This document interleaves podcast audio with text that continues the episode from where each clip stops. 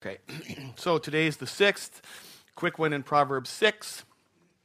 For these commands are a lamp, this teaching is a light, and the corrections of discipline are the way of life. That's a great, good, good one. Go ahead. Welcome to the research labs of Better. Today we're taking a look at two of our test subjects. Martin has asked Julie on a first date. Let's take a look. Hey, I am so excited to see this movie. I've heard so much about it. I love you. Okay. Too soon. Let's see what it looks like with Better. Hey, I am so excited to see this movie. I've heard so much about it. Me too. When life hands you choices, choose Better.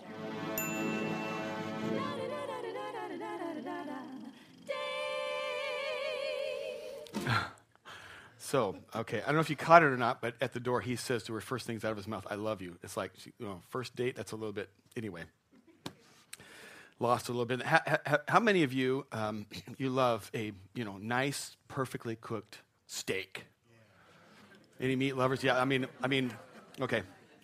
I mean, I love red meat, and I apologize to those of you that are vegetarians. Maybe for you, it's a nice, you know, perfectly mushy tofu or something or whatever. I don't, I don't know what it is that takes a, a, a vegetarian to that same place, but for me, it's a perfectly cooked steak, you know. Um, and um, so, you know, people talk about where what, what food is like where they're from, and I've, you know, interacted with lots of people from lots of places, and there would be people that would come like from the middle part of the South, middle part of the country, and they would always talk about the great steaks that you get from Oklahoma and and Texas, you know, and you know you can buy steaks online from Omaha. I mean, really expensive, nice, supposedly the best, and so forth. So I had this opportunity on ministry to fly to Tulsa and take a look at a ministry there. And uh, so I got off the airport with a couple other people and got off the plane, and, and uh, we, the taxi picks us up to take us to our hotel. So we say to the taxi driver, you know, where's a good steak? And he kind of looks at us like, you know, do you know what a good steak is? You know, he was wanting to know if we were going to say Outback or something. You know, what, what, what, what's a good steak? We said, no, no, uh, you know, some place that's known for being the best steaks. And he says, okay, I'll take it. So he takes us to this rattle trap looking place. It was kind of scary looking. It looked like an old rundown house. And there was lots of cars. He said, just go in that door right there. And it looked like the back porch door, you know, a screen door. It was, you know, there was stuff piled up on the out back. So we walk through the door, and we're actually walking now through the kitchen. There's stuff stacked up. People are busy, but they're not like saying, "What are you doing in here?" It's like must have been normal to come in the back door. So we go through the door and we come to the counter where the maitre d' you know takes you to your table. The place is full. So it's already, you know, there's something about it. It's people weren't going there because of the ambiance, and it wasn't because of the nice building. And so we go in this place, and they see this, and you can see it's this is this is red meat heaven. There's all these people, and there's all these steaks and all these meats on all these tables. And so our waiter seats us, and in about two or three minutes, he shows up with this platter full of samples. You know, like some restaurants bring you bread. He brings these samples, and on the samples are all kinds of different, you know, like steak and roast beef and bologna and other kinds of meats. You know, I didn't see any shrimp, and uh, that's fine with me. So, but bologna, you know, it's a big, thick chunk of bologna.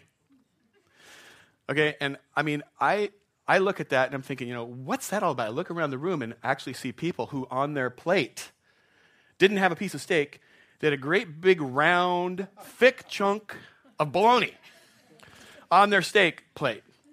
And I'm thinking, you know, that's not what I came here for. I mean, have you seen? Um, do we have that? There's a picture of a bologna steak.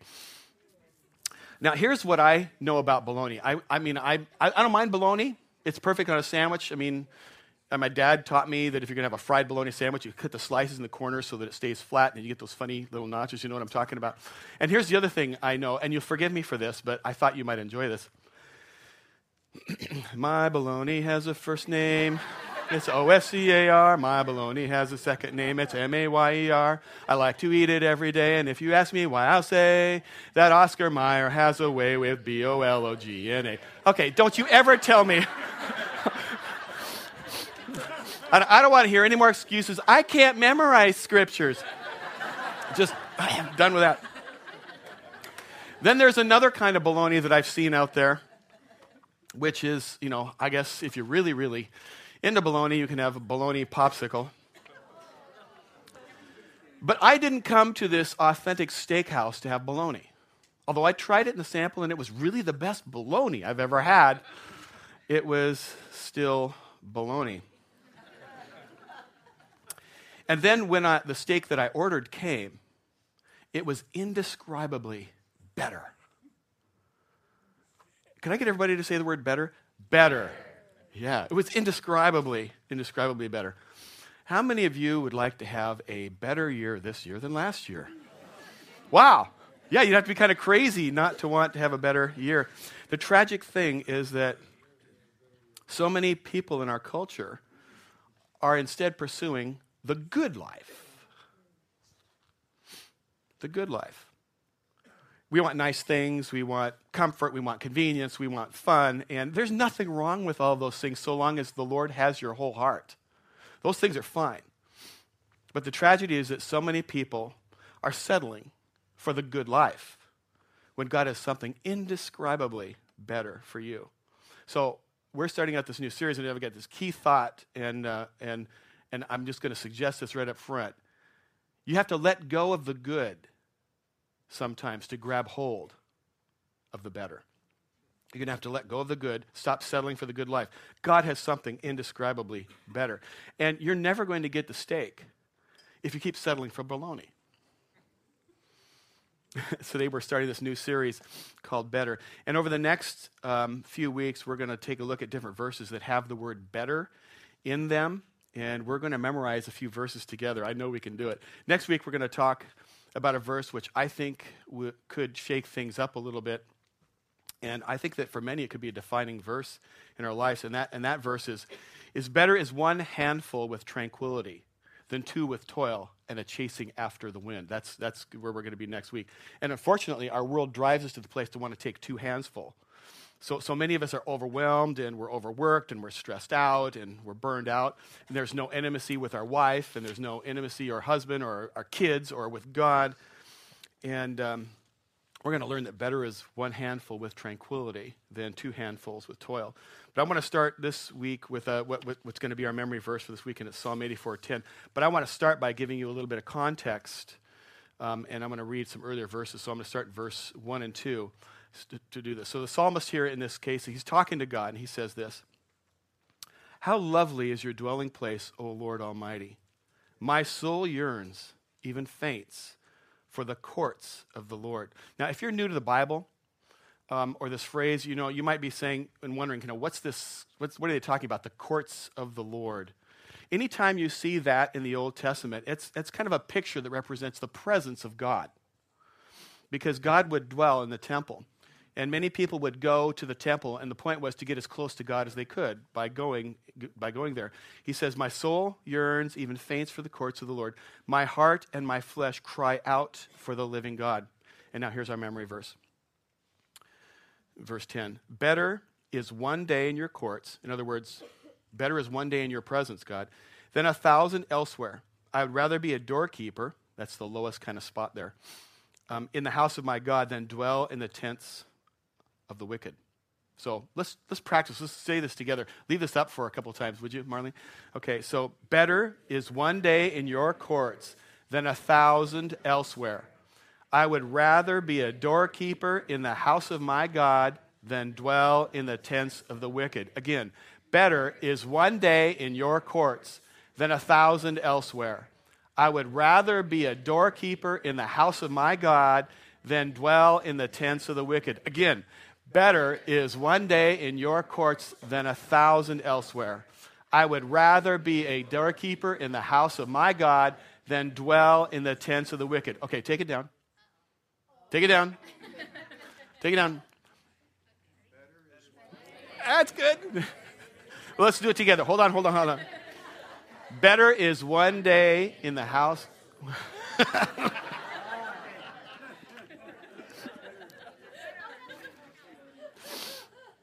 okay, let's do that right. Better is one day in the courts of my God than. Okay, so we're going to work on that. The problem is that so many people just don't believe it. That's the problem here. They just don't believe it. In fact, I think for years I really didn't believe it. You know, before I was a Christian, I kind of thought Christians were stupid. Hate to tell you this, but non-Christians kind of think Christians are stupid. I mean, they're not all as, you know, arrogant as I would have been or was or maybe am sometimes. I mean, but they think that. Christians are stupid. Why would you want to you know, wake up early and go to some boring church service and live under a bunch of rules and become judgmental. And, you know, why would you want to do all that when you can instead be fun like me, right? And that's how they think because sin is fun, right? How many of you know that sin actually can be fun for a short time and then it kicks your tail? Now, don't get all churchy on me. Come on. You might, don't trip here. I mean, don't get all churchy. You know, you know that sin can be fun for a while but then it really catches up, and there's a definite cost to it. It's kind of like a sneeze. Feels really good for a moment, and then there's this slime everywhere, right? oh, third grade humor always works in a church service. And then I get home, and my wife has a chat with me.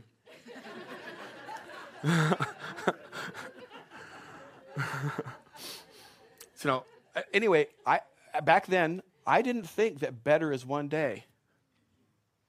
Better is one day with God. I didn't just think that way. And maybe you have felt that way, or maybe you do. And I hope to, through the power of the Spirit of God, through His Word, convince you that better is one day with God than a thousand days elsewhere.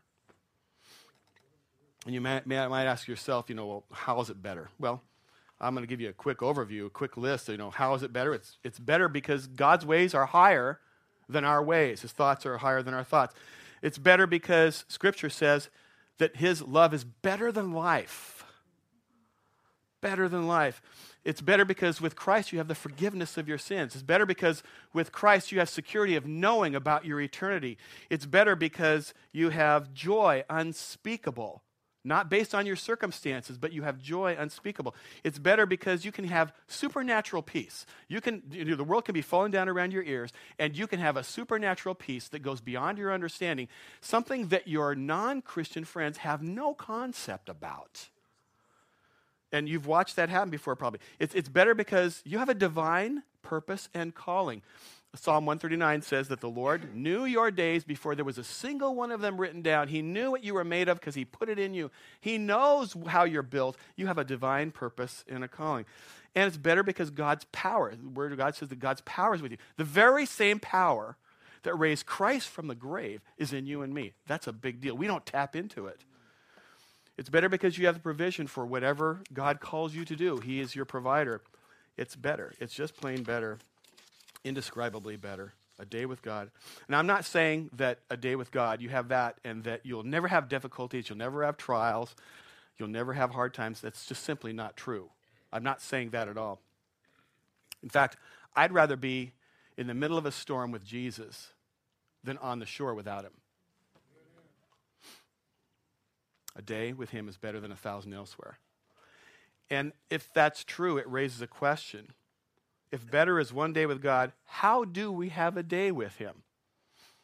If you would have asked me this years ago, I would have t- probably described to you, well, here's what you do. You get up early in the morning while it's still dark, and you read your devotion, and you pray, and you make notes, and, and um, then you go on to your day. I need some water. Too much yelling up front. Excuse me. I'm sorry.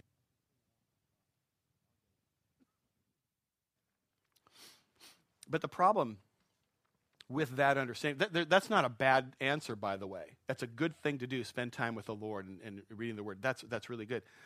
But the problem is that my understanding was that you kind of had time with God, which was your spiritual time, your quiet time.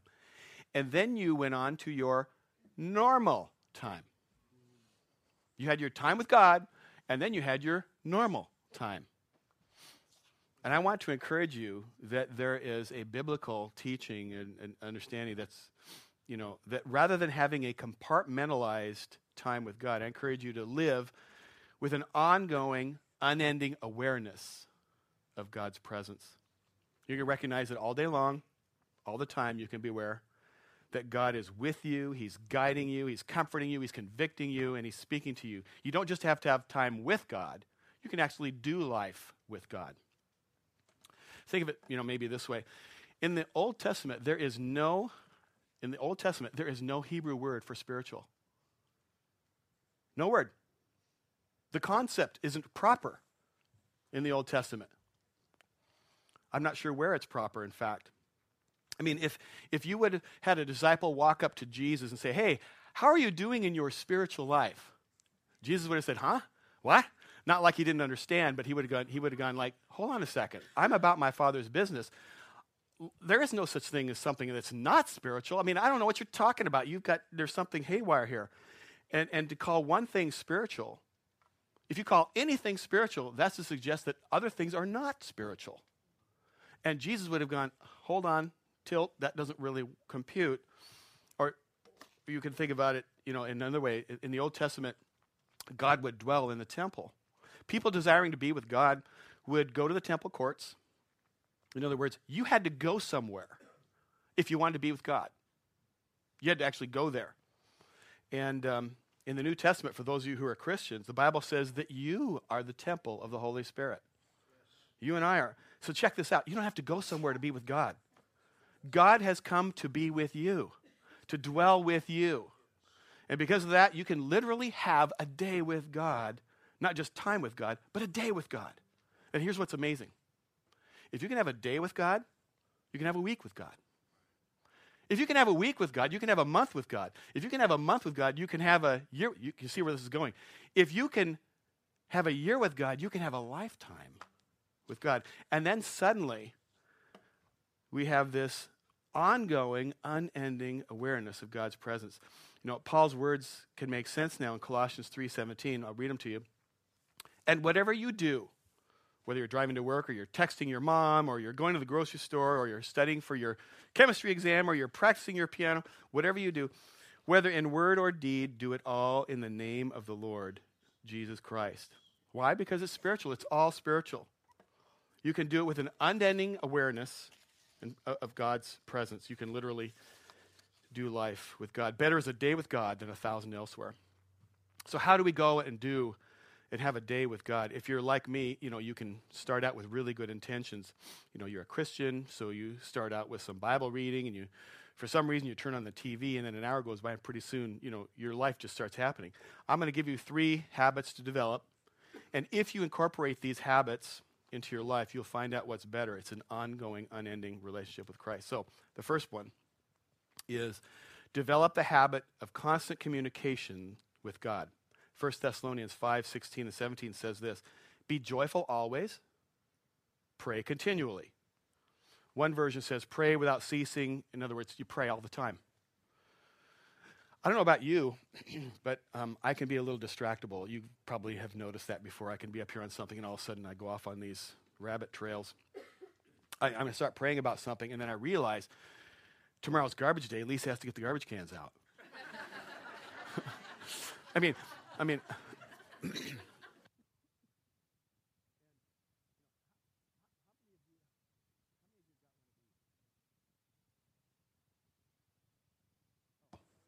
how many of you got one of these?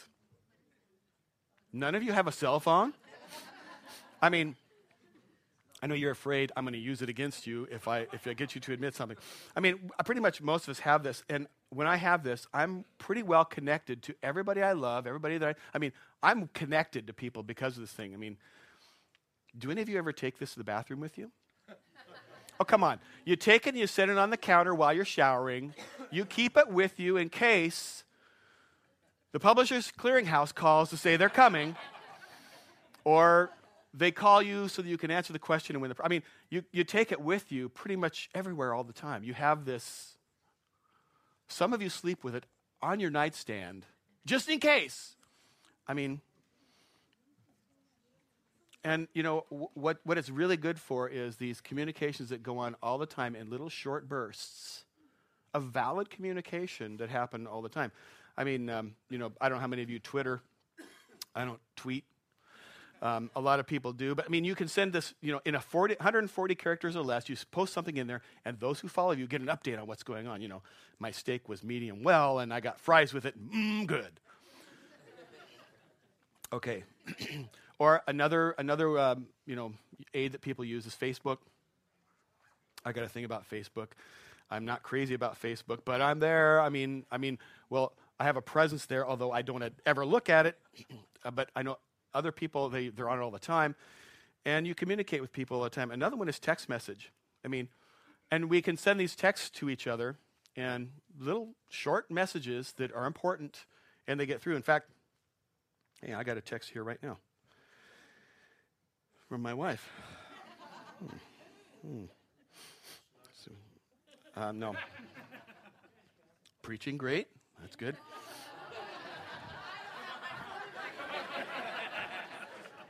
Look good too. I'm not sure if I can read all this, honey. Mom, what does it mean when a girl says hot to you in a text message?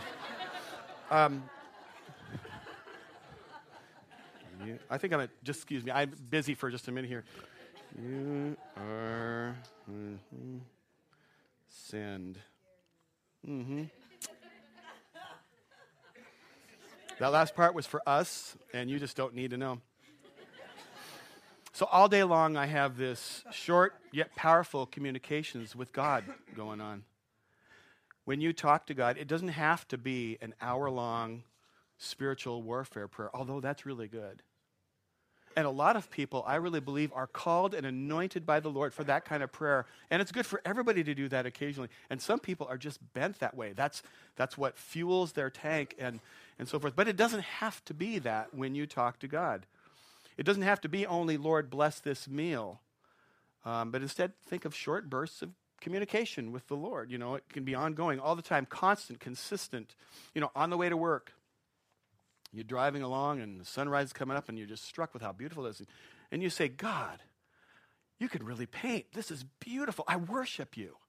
And you get to work and you look at your boss and you say, Lord, grant me the grace to deal with this woman again. or, you know, I'm not being facetious. Or at work, you look at a coworker and you say, you know, I can see hurt in that face, Lord. Is there something I should do to encourage them? And the Lord will speak to you. Or your son's got this exam, or you, you say, Lord, just cover this time where this person is hurting. Am I supposed to be doing something? And on and on and on. In 140 characters or less, you communicate with the Lord. It's constant. It's constant. And suddenly we're praying without ceasing and on, an ongoing, uh, uh, unending awareness of the presence of the Lord. And, and you're, you're talking to Him about anything and everything. And you're having a day with God. You're not compartmentalizing time with God, but you're literally having a day with God. I want to encourage you throughout the day to think, you know, if you have to, like it's text messaging.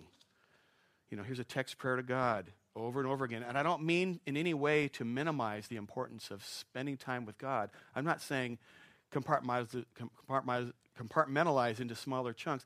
I'm saying make it a constant conversation, a constant conversation with the Lord.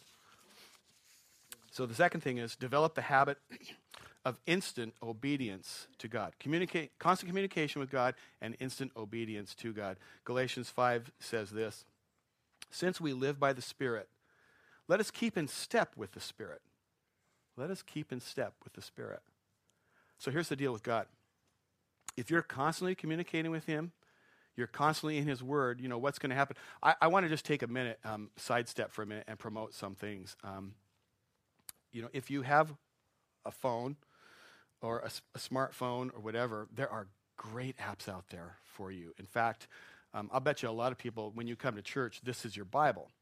I mean, it, for me, is my Bible everywhere I go. Although I have other Bibles too, I've got so many Bibles. But there are apps and they're free. Here's the first one. It's called um, Version. Y-O-U version. It's free, and you can go and you can download Bible um, versions, or you can you know read them off offline. It's it's very very convenient and it's a donation by a church. There's a church in the Midwest that that basically provides this for free to everybody in the world. And I think they've probably given away hundreds of millions of, of versions of it. Another one, another app that I like is um, from a church, a Foursquare church in um, Oahu, New Hope, Oahu. It's a Foursquare church there. And if you're used to doing prayer journaling, solid life journals, and so forth, um, that really came from this church, and they provide all kinds of resources. But when you get this app, and you go into the next screen, when you get this app, if you decide to like it, there, this is what it looks like, at least on an iPhone. And you'll see that, that button at the top that says devotions. When you push that, it'll take you for, to the reading for the day. Okay? So if, you're, if you want to read through the Bible in a year, which I encourage you to do, this one will take you to an app, and it will actually have the text that you're to read that day. And if you're too busy to do that, it will read it out loud to you. It will. And that's legitimately reading the Word of God. It, you push the button, and it will read out loud to you the scriptures for that day. So while you're putting your sugar on top of your frosted flakes, or whatever you do, you can have it reading to you the Word of God. I mean, there, there are lots of great tools. Anyway, so if you're constantly communicating with God, you're constantly in His Word, what's going to happen? I'll tell you. He's going to speak to you. He'll bring His word to your memory, and He's going to speak to you. He's going to prompt you by His word in different circumstances, and occasionally He's going to ask you to do some things. And when He does, you just do it. You instantly obey Him. I'm going to give you this crazy example, um, and it's, you know, it's not all the examples are going to be this dramatic, but this one is particularly meaningful to me. Um, I've been in ministry for quite a long time, and and um, this is years ago now, at least 10, maybe more, I don't know.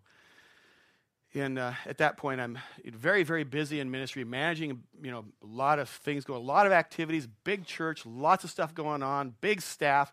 Plus, I got a family that's growing, and they're going through school and all these activities, and so I'm a pretty busy guy.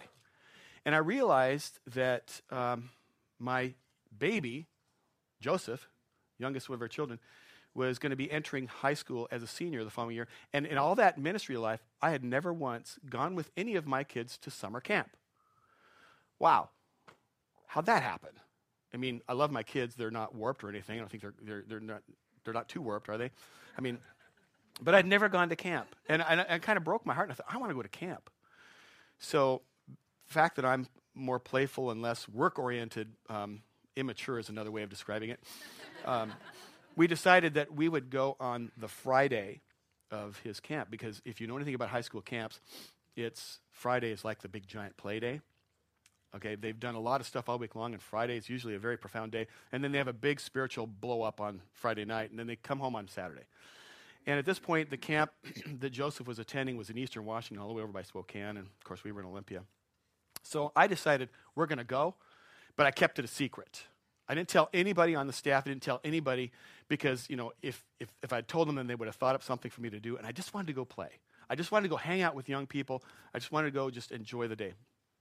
So we, um, we take off one Thursday afternoon and uh, we drive to Moses Lake, get a hotel room, and we're thinking, okay, get up in the morning, get to camp, and have all Friday with the kids. And uh, so we did that, and we spent the night, and then we got up very early in the morning. And my plan was, let's get up really early because this is not our territory, and we'll be in Eastern Washington. It's summertime. Who knows what kind of really cool garage sales we might run into along the way? You ever watch that show, American Pickers? I'm kind of thinking, yeah, this could be my chance. And so we get up early, and we're gonna. We still got to go from Moses Lake all the way to Spokane, and um, but I'm thinking we got plenty of time. We get there by noon or something like that. I'll be happy, you know and even though it's just a couple hours. So we we start driving, and our first thoughts were, well, let's you know stop and get coffee. And I started having this tension rise up in my soul. Don't stop. Don't stop. But Lord, this is prime time in prime zone for garage sales. There could be some really cool stuff here. And, and the Lord's saying, do not stop. Get to that camp. Okay. I can't tell you, it wasn't an audible voice, but I had knew I had something from the Lord saying, I know that yours plan, you have plans, Terry, but this is something different. Now he didn't explain to me the game plan. He just said, "Get over there." That's all I. That's all I heard. That's all I knew. So we just kept motoring. So we come driving into the the campground. Never been there before, and uh, it's probably ten minutes until nine in the morning. And uh, park the car, and you know, a lot of the leadership there are from this big, huge church, and so we're recognized, and so forth. But there's this like swarms. Everybody in the camp is they're like migrating like locusts. They're heading towards the beach. They've all had breakfast, and now they're heading for the beach. So I just, you know, do what you would have done, is I just get in with the swarm and I start migrating toward the beach. What's going on? So uh, we're kind of asking, you know, what's going on? Oh, morning service. We're going to be baptizing some people in the lake and doing some things. So, oh, okay, fine, cool. And uh, we get there, and the service is just starting, and we're standing in the back. Nobody knew we were coming. The only people who know we're there are those who have happened to have run into us. There's hundreds of young people there, hundreds. Four or five hundred, six hundred, lots of them. We're just two people in this crowd. And uh, we're watching this thing going on, and in about, somehow, after about five minutes, a young woman who was out of our youth group at Living Water comes up to me and bear hugs me and starts sobbing. Boo! Hoo! wow! Out comes the water, the tears, the sn- everything. It's sloppy, wrenching, sobbing going on. I know what to do. I'm looking at my wife. I'm just holding on to her and you know doing this and you know what's going on. when she gathered herself together, Here's the story she says to us. I'm, this just amazes me still. She says, Been here all week, and I knew the Lord was calling me to be baptized. And my best friends are saying, You have to get baptized. You got to get baptized. You got to get baptized. And, um, and I didn't want to do it. So I gave God an impossible requirement. I said to my friends, If Pastor Terry shows up to baptize me, then I'll get baptized. Now, nobody except God, me, and my wife knew we were coming that day. Nobody knew. And she had set out this impossible fleece for God. It was sovereign. You know, I looked at some of the leaders. I said, Hey, I'm going in the lake. And they said, Yeah, yeah, yeah, do your thing. And so we baptized her. But I knew that the Lord wanted to say some things to her that He didn't need my mouth for. The Lord was saying to her, I heard you. I love you. You're important enough to me. I'm going to go way out of my way to tenderly take you where you need to be because you're that important. Instantly obey the Lord when He's speaking something to you. What would have happened that day if we would have said, you know, Starbucks is calling we got a little line to get through, and I'd really like one of those morning rolls. They don't have brownies, you know, or, or what if we would have seen the perfect garage sale? What if we had obeyed, delayed? We'd have got there, and they would have just finished the big baptism, and this, this loving daughter of the king wouldn't have had that visit by the Lord. Because when she looked across the crowd and saw us standing there, and God's impossible requirement had been met, she knew how much the Lord loved her. Instant obedience, you know, and you have no idea what will happen. I just had this tension get over there. We can't stop. We have to get there. I had no idea what was at work, what was at, at stake. And I'm not telling you that every time you skip past a Starbucks that the Lord's going to profoundly touch somebody. but what it does mean is this you can hear from God. You can. You can. And when you're talking to Him and when you're in His Word, you can keep in step with His Spirit because better is one day in your courts than a thousand elsewhere. I'd rather be a doorkeeper in the house of my God than dwell in the tents of the wicked. So, Develop the habits of constant communications with God, instant obedience to God, and then finally, the third one is a daily desperation for God. Think about what the psalmist was saying. And we read this before. He says, My soul yearns for you, my heart faints for the living God. Christians, when was the last time you, you did this? God, my soul yearns for you. My heart faints for you, God. I mean, seems kind of weird, right? I mean, unless you are really in trouble, that's kind of rare. let me tell you why that seems kind of weird. If it seems weird to you, it could be because you've lost your appetite for God. Because we develop an appetite for what we eat. When we feed on the things of this world, the good life, we can develop an appetite for the good life. When God is something indescribably better, if all you ever eat is bologna, that's all you're ever going to want. When there's this wonderful, perfect cooked steak, and it's way better. If all you do is seek what the world has, then all you're ever going to desire is what the world gives. But if you start to seek God and you develop a daily desperation for Him, Scripture says, says this in Psalm 34 Taste and see that the Lord is good. As you taste God and suddenly be, you become more desperate for Him, this is what David said in Psalm 63 Oh God, you are my God. Earnestly I seek you. My soul thirsts for you. My body longs for you. In a dry and weary land where there is no water, I have seen you in the sanctuary and beheld your power and glory. Because your love is better than life, my lips will glorify you. When you're constantly in communication with God and constantly instantly obeying Him and you're feeding on Him and enjoying Him, you realize that He is better. And you'll never again settle for the good life because you want something better. You want His mercy and His grace and His forgiveness and His sovereignty working in your life, and you won't settle for anything less because better is one day. And you won't just end up insulting God by saying, Here's my spiritual time, my quiet time. Because whatever you do, you do in the name of Jesus because everything is spiritual. Everything. You don't compartmentalize. You do life with God, intimate, ongoing, because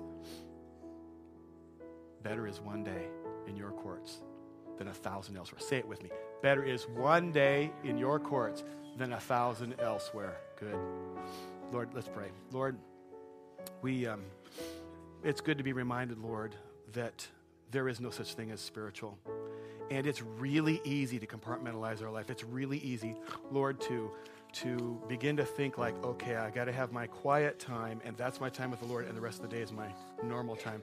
Lord, forgive us when we start to think that way. Plant that truth deep in our hearts, Lord. I, I just would say, stay in a prayerful attitude, church, and ask yourself this rhetorical question. You think back a year.